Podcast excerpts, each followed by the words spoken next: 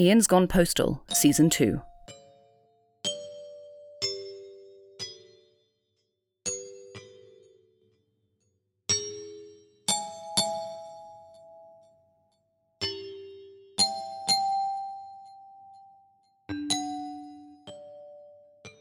Hey, producer Graham here. Apologies for no further episodes yet, but we're finally in studio next week. So please believe me, they are going to be with you in the next few weeks. I do promise. Um, so I'll delete this recording shortly when the next audio drama segment is released, as we are an audio drama podcast and not supposed to be doing anything else.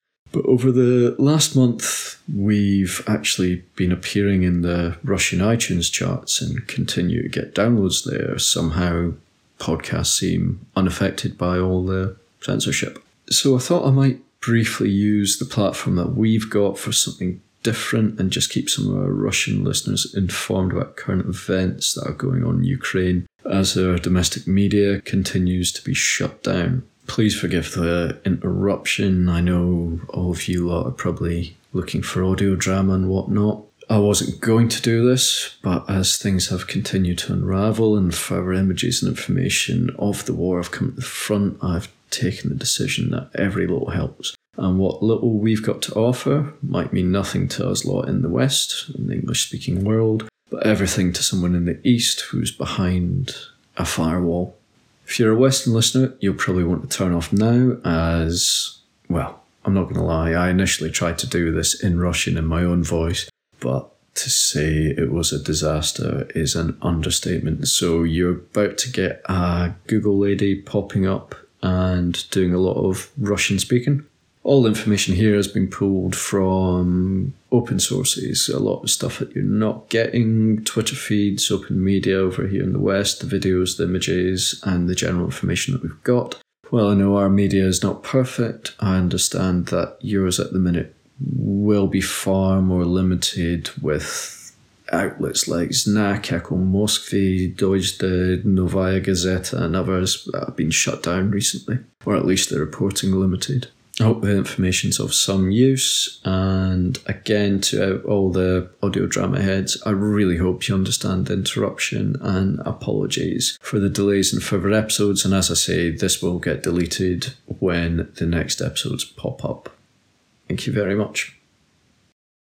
На Западе ненавидят русских олигархов и Путина, а не русский народ. Мне нравятся русские, которых я встречал. Член моей семьи говорит на вашем языке, и я люблю русскую рок-музыку, особенно Саник Дес и якутскую панк-сцену. Мы не идеальны в Великобритании. Борис Джонсон и Брексит нанесли такой ущерб нашей стране, что наши граждане борются за жизнь.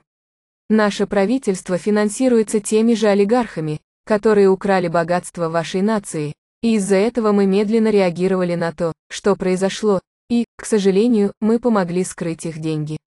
Сейчас, когда «Знак», «Эхо Москвы», «Дождь», «Новая газета» и другие издания либо закрыты, либо их репортажи ограничены, я попытаюсь рассказать вам о некоторых событиях, происходящих в Украине. Ничто из следующего не предназначено для того, чтобы оскорбить вас. Это предназначено только для того, чтобы держать вас в курсе того, что происходит на самом деле. Потери русских солдат были огромны.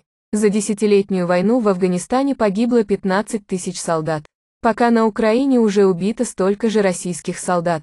По сообщениям российских СМИ, всего 2000 или меньше. Это ложь, и образы кровопролития, которые возникли, трагичны. Эти солдаты в основном молодые люди, которым сказали, что они участвуют в военных учениях, но затем без предупреждения вытолкнули в Украину. Большинство из них не имеют военного опыта, многие призывники.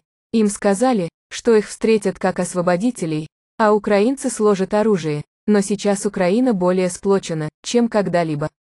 Даже безумный мэр Одессы Геннадий Труханов перестал быть пророссийским и стал на сторону Украины. Страна едина, и даже НАТО сейчас сплоченнее, чем прежде. Я также должен поговорить о Путине и его заявлениях о том, что Украина – это нацистская держава.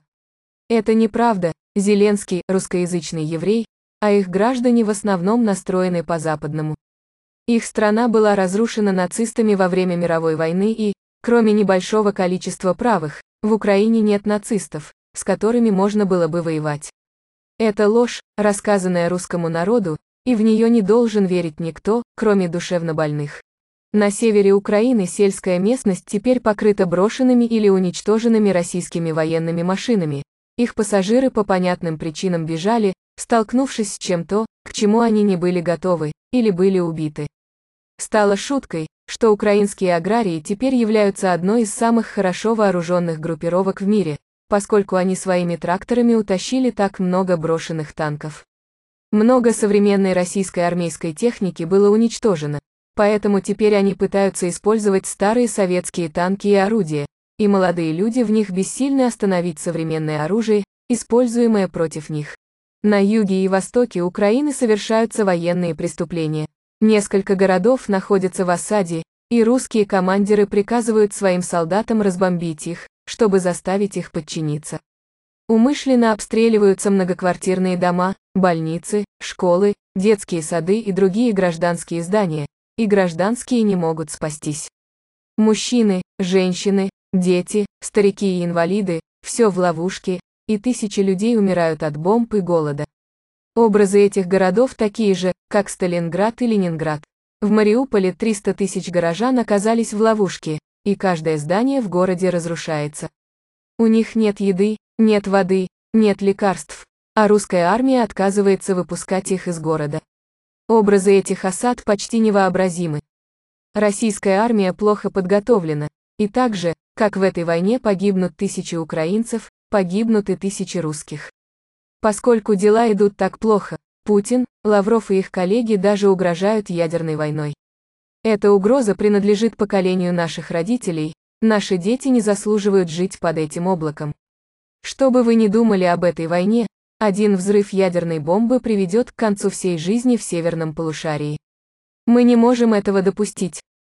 Вышеизложенное может быть для вас новостью, а может и не быть, поскольку в российское общество стали поступать некоторые новости. Почти немыслимо, но в крупных российских городах прошли акции протеста. Тысячи были арестованы, в том числе мужчины, женщины, дети и старики. Если протесты возрастут, то, дай бог, это безумие может закончиться. На войне нет победителей, и уж точно не на войне, которая не имеет смысла ни для кого, кроме безумца, который ее приказал. Надеюсь, наши русские слушатели продолжат слушать Аянес Гон Постел. Прошу прощения за плохое знание языка, но я надеюсь, что проинформировал вас о действиях российской армии.